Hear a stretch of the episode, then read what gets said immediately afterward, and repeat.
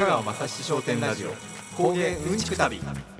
こんにちは。中川正史商店の高倉平です。こんにちは。編集者の引地海です。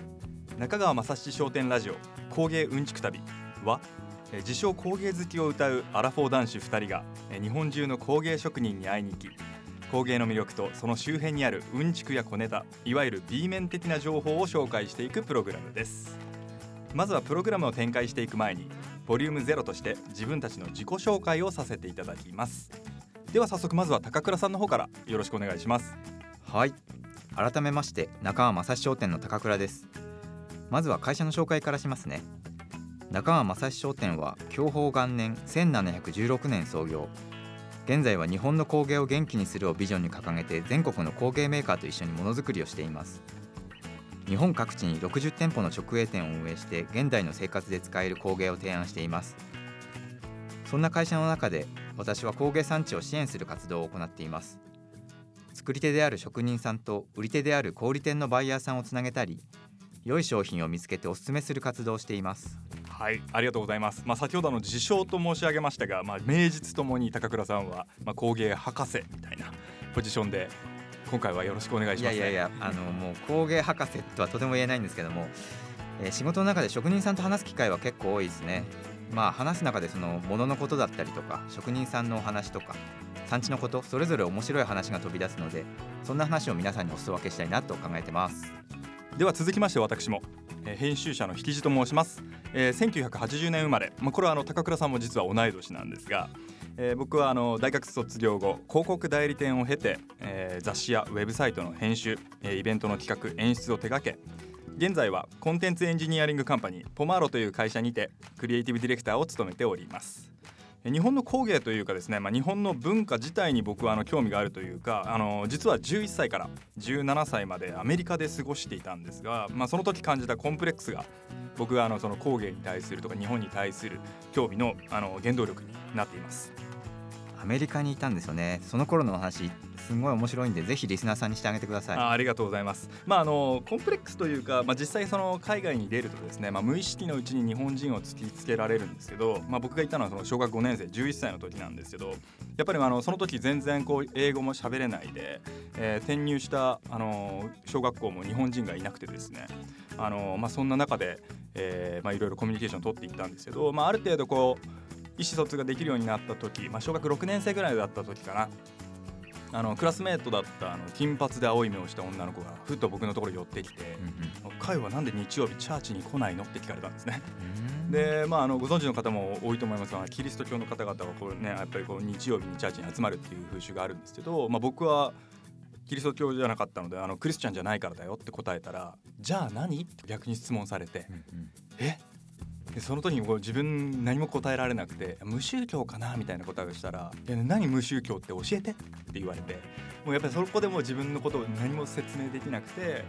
まあ、やっぱりこの自分が何者なのかみたいなのをその時に主張できなかったっていうのがやっぱずっと残ってて、まあ、その反動もあって結構大学で日本帰ってきた時には日本の文化のこととか、まあ、もちろんその、えーまあ、工芸も含めて結構学びたいっていう思いをあの持ちましたね。やっぱりそこのあの、まあ、根幹の部分っていうのはやっぱ自分の中でも知りたいな実感したいなと思ってあの日本帰ってきてこういう活動もいろいろしている感じですね。なるほど。いやでもそういう視点いいですよね。中川正史商店が考える工芸のポイントもまさにそれなんですけど僕らの場合は工芸って風土と人が作るものって考えていまして まあその地域地域ごとにですね生まれてきた理由があるんですよね、まあ気候だったりとか地形だったりとか風習だったりとかそんな個性たっぷりの工芸が大量生産の商品に押されてなくなってしまうっていうのは本当に残念なことだなと思っていて工芸を残したいって思いでやってます。まあ言ってみれば工芸って文化が凝縮されているものなんですよね。えっとまあ、工芸イコール文化ということで、まあ、やっぱりその生活に紐づいてるっていうか、まあ、あのその自分がどういう生活をしているのかどういう文化の中にいるのかっていうところをやっぱりもう知るための、まあ、きっかけとして、まあ、工芸っていうのは、まあ、確かにあのあるなあ面白いなっていうのは思うんですよね。そうですね一般的に工芸っていうとまあ伝統工芸みたいな形で、うん、そうですね。まあ廃れつつあるものに鍵をかけて、うんまあ、美術館とかに入れるっていうことが、まあ、イメージできると思うんですけれどもまあ、我々が残したいって考えるのはどちらかというとその時代に合わせて使い勝手を変えて作り続けて使い続けることで残していきたいって考えてるんですよ。そうですね。工芸はもともと暮らしの中で使われてきたんで今の工芸に作り伝えることで100年先の未来に日本の工芸を残していきたいなと考えています。なるほど。まあでも本当にこの日常の中でね工芸っておっしゃった通りなんかこうちょっとこう高貴なものというか展示物とかなんかそういうものになりそうですけども本当に生活に紐づいているものなんですよね。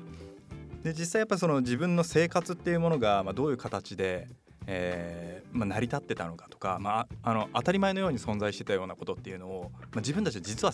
説明できないっていうものが実はたくさんあって、まあ、それを僕もその海外で経験した時に、まあ、例えばねなんで日本人は靴脱ぐんだよ家で。うんうん、あなるほど、うん、えいや家が汚れないためにみたいな。いやだから靴拭けばいいじゃんじゃあみたいな。ああそっかみたいな、うんうん、でもなんでこれこういう生活なんだろうかとか自分で説明できないことっていうのがやっぱりたくさんあって、うん、まさにその、まあ、工芸を巡る旅とかもそうなんですよ、うん。うん、まあ、そこにこうちょっとヒントを見出していったりできるなっていうのがやっぱり面白くて、うん、で僕もあの帰ってきた時にそれこそまあ、いろんな文献を読むっていうか、まあ、あの編集者としては結構致命的なんですけど、まあ、11歳で行っちゃったので、まあ、英語も日本語もある意味中途半端で。そんな読み書きとか得意じゃないんですね。まあ、あの書いたりはするんですけど、えー、なので、まあ、その文化知る時もなんか文献を漁るっていうよりかは、うん、まあ、実際に気になるところに行って人の話を聞いて、えー、となんか分かんないこと全部質問して自分で体験するっていうのをやったんですよ。うんうん。のまさに今やっていることも全部その延長上にあるんですけどでもやっぱ体験しないとわからないし、で体験することで今までの自分の生活の中にあったものをなんかこう定義化できるとあこれはこういうことだったんだなみたいな、うんうん、なんか合点がいくというか腑に落ちるみたいなものっていうのが結構たくさんあるので、うんうん、なんかそういうものを、えーとまあ、今回この企画でやっていければいいなっていうのはすごい思っています。うんうん、そうですね。工芸を勉強する時に一番面白いのがそれで僕がなんで工芸好きになったのかなと思った時に何かもともとそのデザインの勉強してたんですけど、デザインだと結構頭で考えて形を作るんですけど、工芸ってまあ時間とか風土によって自然と出来上がってきてるっていうのがすごい面白くて、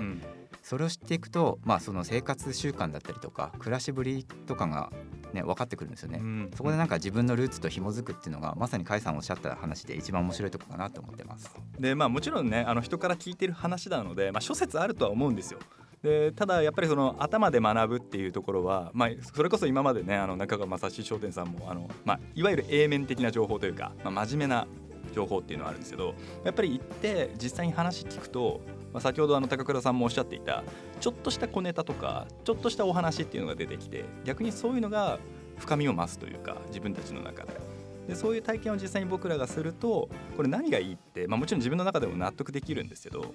あの他人に説明できるんですよね。なんかこう長々と工芸の歴史みたいなのをやるとあの面倒くせえよって言われがちなんですがいやでも実はこれさこういううんちくがあるんだよっていうなんかそういう話をできるとあなるほどね。っていうところが結構こう入り口のきっかけ作りとしてはすごい面白いし、あのまあ分かりやすいというか、まあ、伝わりやすいものだなっていうのはちょっと思いますよね。そうですね。工芸初心者の方の入り口になっていただければそうですね、はい、まさにあのこういうそういうちょっとこうちょっとしたうんちくっていうのを、まあ、この番組では紹介をさせていただくので、まあ、あの全てこう覚える必要は全然ないとは思うんですけど、うん、まあ、シンプルに僕らが行って、えー、お話を聞いて味わって、えー、なんかこうあなるほどなって思ったことを紹介していくので、まあ、それをきっかけにねちょっとこう工芸みたいなものっていうのに興味を持っていただければいいかななんて思っております。はいで実際にあの番組の構成としてはですね、まあ、実際に地域に行き、まあ、そこで聞いた話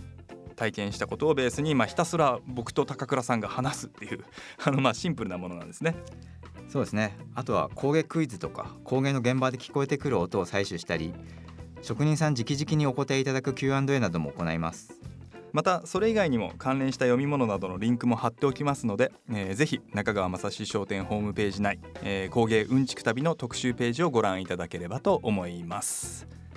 それでは今後ともどうぞよろしくお願いします。よろしくお願いします。お楽しみに